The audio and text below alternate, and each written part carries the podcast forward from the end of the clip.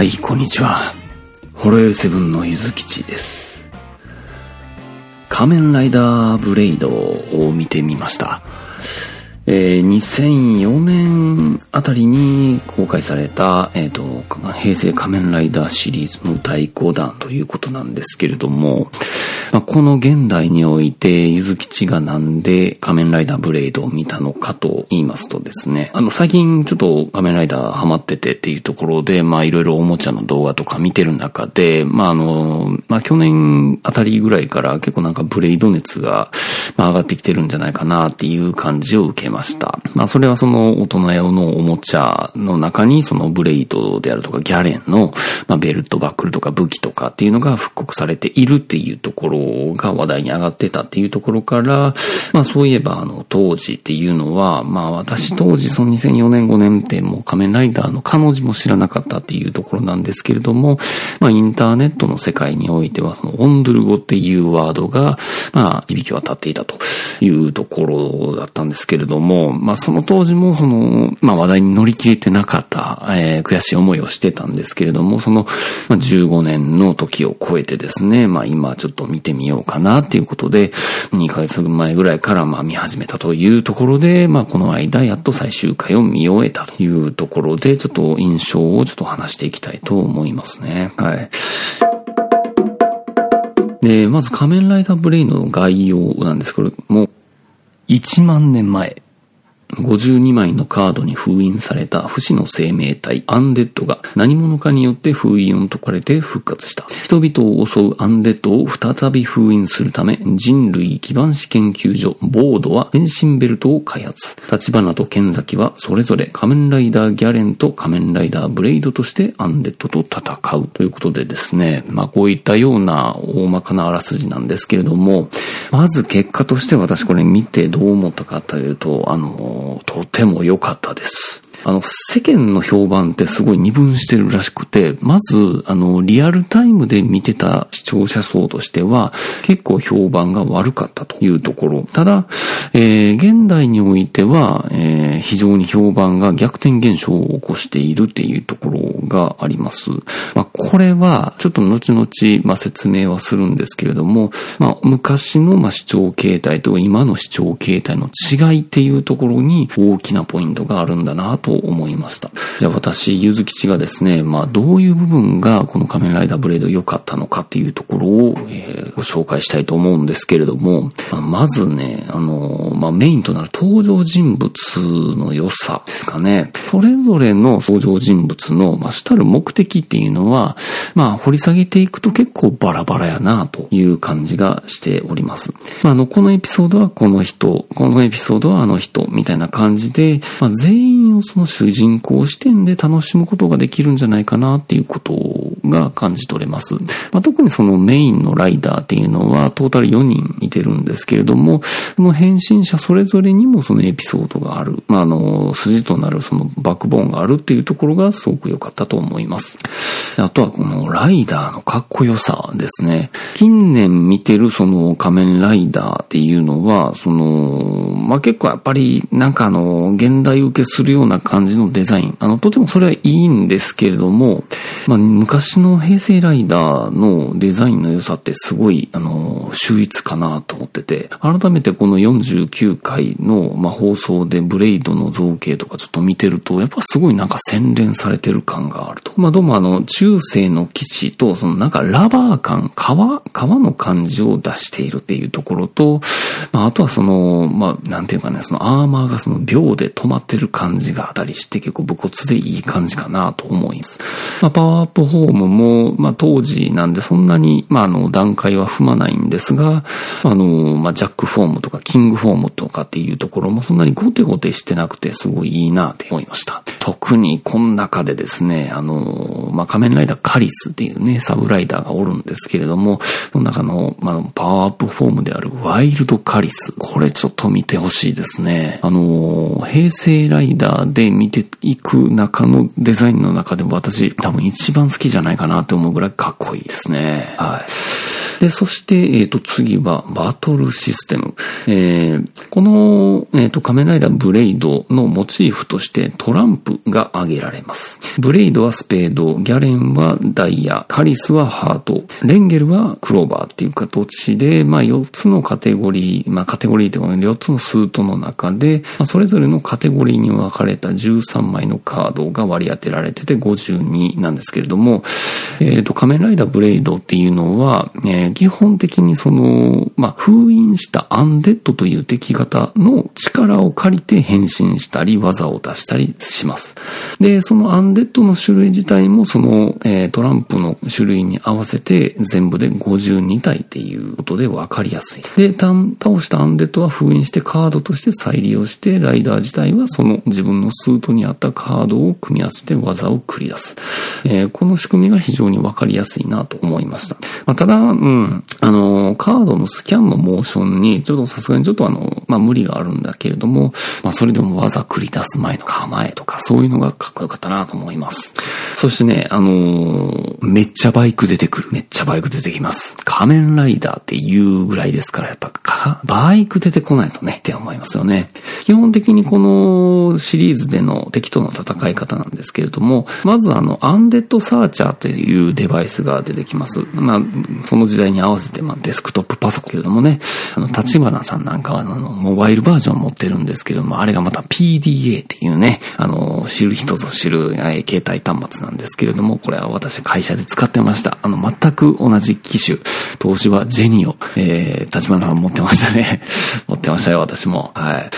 で、使ってその、まあ、アンデッドをこの地点に出てきましたよっていうところを、剣崎くんとか主人公に伝えて、えー、まあ、そこに急行してくださいっていう中で、その、まあ、移動の手段としてのバイクっていうのが非常に綺麗に使われてる、使われてるなって思いました。で、なおかつこれ移動手段っていうわけじゃなくて、ちゃんとした武器というか、あの、バトルの、あの、サポートとしてもちゃんと使えてる。このあの、カードを、あの、ラウズ、まあ、要はスキャンして、まあ、武器をを、まあ、スキャンして、え、攻撃を繰り出すって言ったんですけれども、そのバイクの方にもそのスキャンするシステムがあって、まあ、対応したカードをスキャンすることによって、そのバイクで、まあ、その、なんか属性を帯びさせて体当たりするとか、まあ、そういったバイクの活用方法がよく見られたっていうのもすごいいいなって思いました。あの、最近のそのライダーシリーズは、その、バイクの活用ってどうなんですかね？あの、まだちょっと、ジオとか、えー、01。この2作、最近2作だけでいくと、ほとんどバイクが出てこないので、ちょっとその辺を活かせてなかったっていうのが、ちょっと美味しいところがあったんですが、やっぱ2005年ともなると、まだ全然バイク大活躍やなと思いました。で、あとはシナリオ。あの今まで見てたライダーが平成後期あるとか、まあダブルオーズ、ドライブジオ、その辺見ててですね。で、その辺多く見てた結果、まああの、まあまああの、コミカルシーンが多かったりするんですよね。あの、味方側も敵側も。あの、そういうのに慣れてたせいか、あの、序盤から入ってくる中のその仮面ライダーブレイドって、まあ、一貫してシリアス寄りなシナリオなんですよね。で、結構その辺、ちょっとあの、耐えれるかなとか思って不安を覚えたんですけれども、結果的にはそのシリアスの中にそのホンドルっていうちょっとシュールなちょっと笑いがあって、まあ、全部結構ワクワクして見れたかなと思います。で、えー、一つの大筋がありつつも、それぞれの主人公に脚、えー、と、脚光を浴びせた、まあ、章に分割されているんですけれども、まあ、ライダーが、まあ、アンデと封印する意味っていうのが、まあ、あの、序盤と終盤で、まあ、ちょっと変わってくるのがちょっと面白いなと。まあ、序盤はその、ライダー自体が、まあ、アンデと倒すっていうのは、その、いわゆる完全懲悪、まあ、人に迷惑をかけてる存在がいるから、こいつを倒して封印していくぜっていう単純な、まあ、理由付けやったんやも、まあ、後半になってくると、そのアンデッドが生まれた理由であるとか、それが、まあ、アンデッドが戦っている理由っていうのが徐々に判明していく中で、あれちょっと待てよ、これアンデッドそのまま普通に倒していてどうするみたいな、あの、ジレマが生まれてくるんですけれども、その辺の、まあ、視聴者の、まあ、そのドキドキ感っていうのが増幅されてる感じがあって、すごく良かったなと思います。はい。主題歌ね。うん。これ、あのー、最近の仮面ライダー視聴者としてびっくりしたのが、前期と後期で主題歌違うんですね。あびっくりしました。あの、Apple Music で、その、平成ライダー20周年記念の、あの、主題歌総集編アルバムっていうのがあって、仮面ライダーブレイドの主題歌って、そのあの、相川七瀬さんが歌ってる、まあ、 Round ZERO っていう曲、まあ、これだ、これかなと思ってたんです。まあ、もちろんあの、序盤は、あの、この曲が流れてたんですけれども、あの、後半になるとですね、あの、 RIDER CHIPS featuring、どなたかっていう、ごめんなさいね。まあ、こちらの方の、えっ、と、 ELEMENTS っていう曲に変わるんですけれどもね、あの、平成ライダーの主題歌って、まあ、いわゆる有名どころのアーティストさんが、まあ、歌うっていう中の、そっちの、あの、アーティストさんをフューチャーした感じじの主題歌っていうのがよく印象に残ってたんですけど、こっちのエレメンツっていう曲がね、まあ、なんていうかあの、従前のそのヒーロー、ヒーロードラマの、まあ、主題歌感がすごい出ててね、めちゃくちゃ良かったですね。で、あの、主題歌のその映像の見せ方も前半後半全然違っててま、前半ってちょっと、あの、かなり謎なんですよね。なんかあの、特段、なんかあの、ロケ地でその、ライダーがバトルしてるとか、そういうイメージがあんまりなくて、ただ、なんかスタジオの中でライダーが、まあ、突っ立って、たまになんかポーズ決めるみたいな、よくわからない演出と、で、登場人物も、その本編では、あの、絶対着てないやろっていう、なんかあの、フォーマルなスーツで、なんかあの、モデル立ちしながら、それぞれ謎の動きをするっていうね、ちょっとよくわからない暗黒舞踏をしておる、なんおるみたいなんですけれども、特によくわからなかったのが、あの、ヒロインの広瀬さんがですね、あの、宙に浮いたティッシュペーパーをパンチキックするっていうあれ、あれマジで何してはるんですかね？っていうのがあったんですが、まあまあまあ、これあの、悪口じゃなくて、あの、まあ面白いなというところですね。まあまあ、ちょっと話戻すと、あの、エレメンツね、これほんまにいいです。あの、ヒーロー感があって、で、映像自体もちゃんとあの、ロケ地で、まあ、バトルをしてる感を出してるっていうところと、あの、まあ、主人公たちの苦悩を描いてる感じであるとか、特に一番良かったのが、その、主題歌ラストのライダー、あの、ブレイドがね、あの、もう握り拳をプルプルもう力溜めながらカメラに向かってボーンってパンチ繰り出して、あの、ガラスにひびが入るっていうあの演出、あれすごいいいなって思います。なんかあの、光の当て方の関係で、その、ライダーの複眼の上のあの、モールドのラインが、ちょうどその眉毛、怒り眉毛みたいな感じになっていて、そのブレイドの怒りがすごい伝わってくるっていう感じがもう見えてとても良かったです。うん。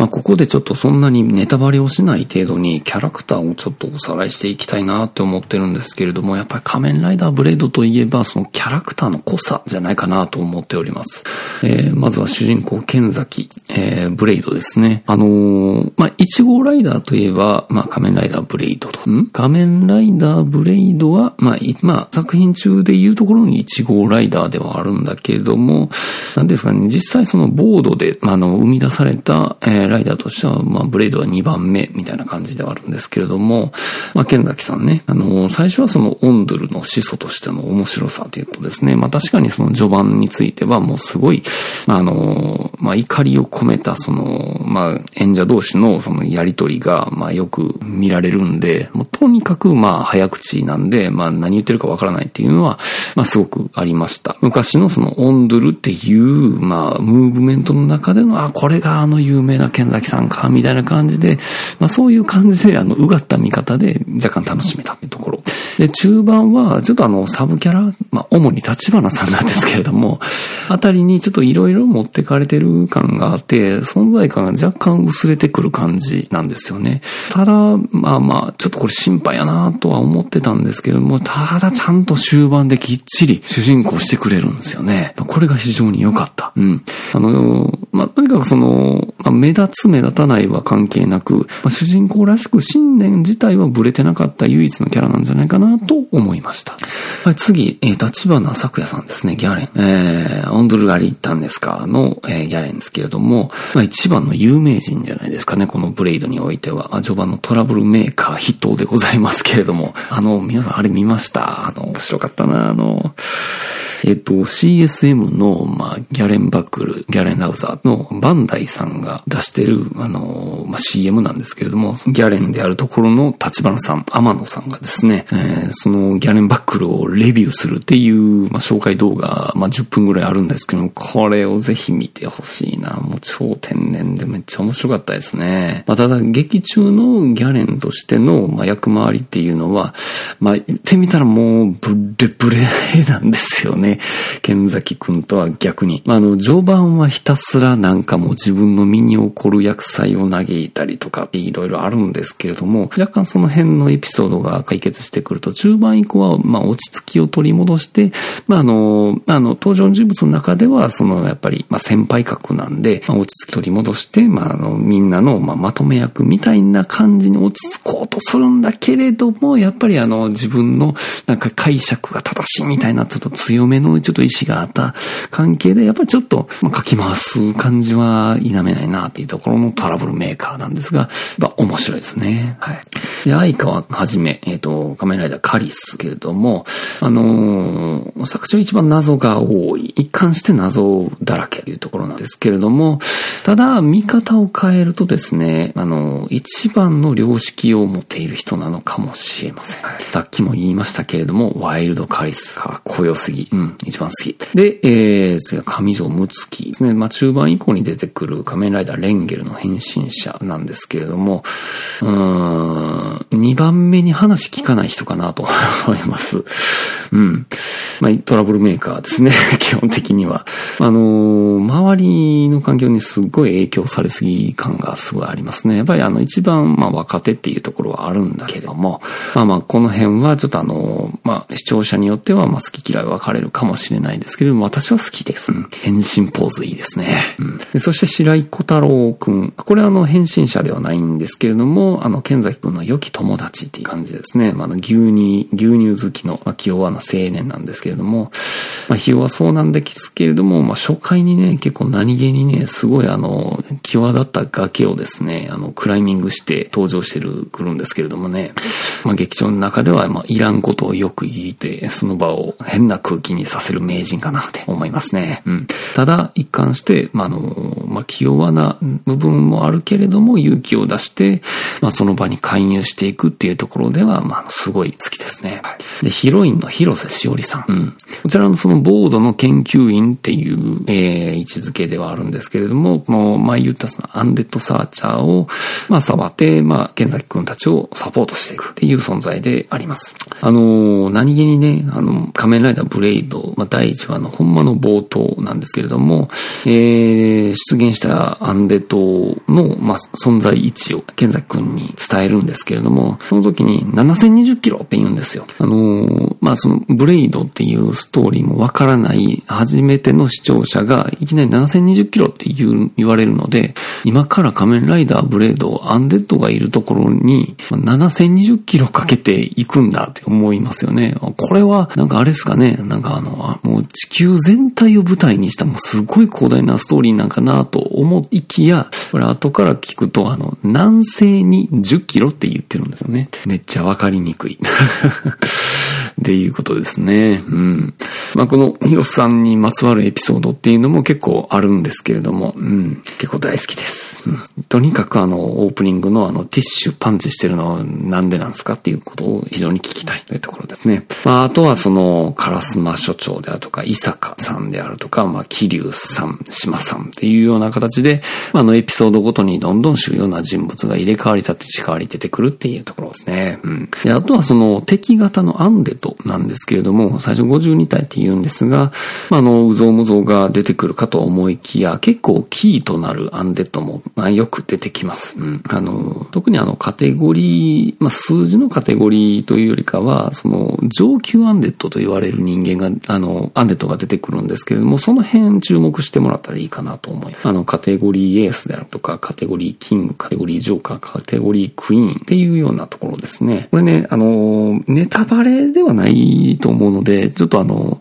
ブレード見とくのに、ちょっと知っておいた方がいいシステムっていうのがあって、まあ、要は、あの、ラウズカード、そのトランプのカードですね。あの、アンデットを封印したカード。これを、あの、カテゴリーごとに役割があるんですよ。で特に覚えといた方がいいのが、まずカテゴリーエース。あの、まあ、一番目ですね。これは、えー、っとね、各ライダーが変身するために必要なんです。だから、えー、まあ、ターンアップっていう、あの、ベルトにカード差し込んでで変身するっていうのは、それぞれみんな、あの、あの、エースのカードを差し込んで変身してるんですね。だから、このエースのカードなくなると変身できなくなっちゃうというと。カテゴリージャックとカテゴリークイーン。これちょっとセットで考えといた方がいいんですけど、あの、まあ、後半にその、まあ、中間フォームである、そのジャックフォームっていうのに変身するんですけど、まあ、これに必要なカード。はい。そして、あの、カテゴリーキングですね。えー、これについては、もう、えー、キングフォームに変身するのに必要なものでございます。まあ、この辺覚えといた方がいいのは、やっぱりそのエピソードの中で、やっぱりこの辺のカテゴリーの人らが、あの、暗躍するっていうのがあるからです。で、まあ、ちゃんとそのカードの効果しておけば、まあまあ、これさえ封印すれば、もしかしたらこのライダーがこうなるんかな、みたいなのがちょっと予想できると思うので、逆にこれないとね、ちょっとなんでこの人らはこのカテゴリーを取り合ってんの？みたいなことになってしまうので、ちょっと注意が必要かなと思います。ます。で、逆にちょっとその、この仮面ライダーブレイドにおける、まあ、気になる点なんですけれども、あの、まあ、入り込みの難しさかな。うん。前はハマり出すのに時間がかかるっていうのは間違いないと思います。まあ、最初の序盤10話ぐらいまでっていうのは、とにかくまあ、あダークな雰囲気というか、あの、シリアスな雰囲気がずっと続く上に、若干その登場人物の演技力の稚拙さっていうのがちょっと際立ってってしまうであるとか、いろいろちょっとよくわからない、まあ、ストーリーの入りっていうところとか、あとね、あの、登場人物が、ちょっとほぼ同じ顔の形に見えてしまうんですよ。まあ、基本ほぼ、あの、ちょっと長めの髪に、まあ、の、茶色に染めたイケメンが、まあ、突然、まあ、3、4人、あの、入り乱れるわけなんですよね。もう結構私ね、あの、20話ぐらいまで相川はじめっていう名前を覚えるのができなかったです。だからね、ここ、ここが要は当時リアルタイム勢のそのハードルの高さやったんちゃうかなと思います。これをね、毎週一回見続けるのって結構きつかったんちゃうかなと思うんです。あまりちょっと引き合いに出すのは辛いかもしれないんですけど、あの、なんか仮面ライダー01のあの、お仕事勝負の時の感覚を覚えるんですよね。これいつまで続くんみたいな感じの。あれ。うん。これをちょっと乗り越えてほしいなっていうところがあります。だからこそ、ってみたら今回、今みたいにこのオンデマンドで一気見できるっていうところは、あのいいかなと思うんだよね。はい。といったところですね。まあ、あとね、これはちょっと個人的な無意見、ちょっと賛否あると思います。あの、ご意見あれば、まあ、お便りいただければいいと思うんですけれども、あの、栗原あまねちゃんという登場人物が出てきます。えー、前は相川はじめ、仮面ライダーカリスが、あの、とある事情で居候している、まあ、喫茶店の娘さん、まあ、えっ、ー、と、小学生ぐらいの子でね、この子のね、その相川はじめに対する思いが強すぎないだろうかと思うんですよね。まあ、いわゆるあの、ちょっと父親代わり的な存在として、まあ、あの、そのお母さんが、まあまあ、そのあまねちゃんが懐いてるからみたいな感じで、えー、まあ、居候させてあげてるんだけれども、とにかくの思いが強すぎて、なんていうかね、まあ、愛がはじめと、とある事情でよく行方不明になるんですけれども、もう、そうなったらこの子がね、もう一人で探しに行ったりとかね、もうとにかくあの、迷惑かけるんですよ、周りの人に。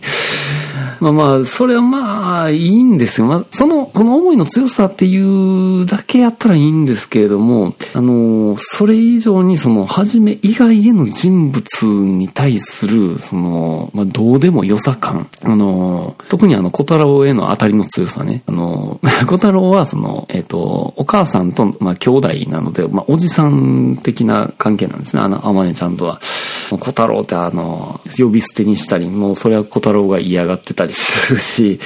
とにかく当たりがきつい。うん。で、まあ、剣崎との交流もあるはあるんやけれども、まあ、あの、そんなに当たりのきつさはないんだけれども、まあ、すっごい淡白な当たり方っていうとかね。まあ、ちょっとね、その、正直その、あまねちゃんが出てくるエピソードがちょっと私的にはちょっと合わなかったなっていう感じかな。うん。というところです。はい。まあまあ、そういったような形のいろいろ気になる点はあるんだけれども、うん、ストーリー全体としては本当に良かったなと思います。うん。まあ、序盤、中盤、終盤ぐらいで3つに分けて、あのー、まあ、考えていってほしいなというところ。中盤以降は本当にいいです。うん。激アツ。で終盤になると、まあ、ラスト10話ぐらいになるともう、もう大車輪ですよ。もう、ストーリーがもう、動く動くっていう感じですね。うん。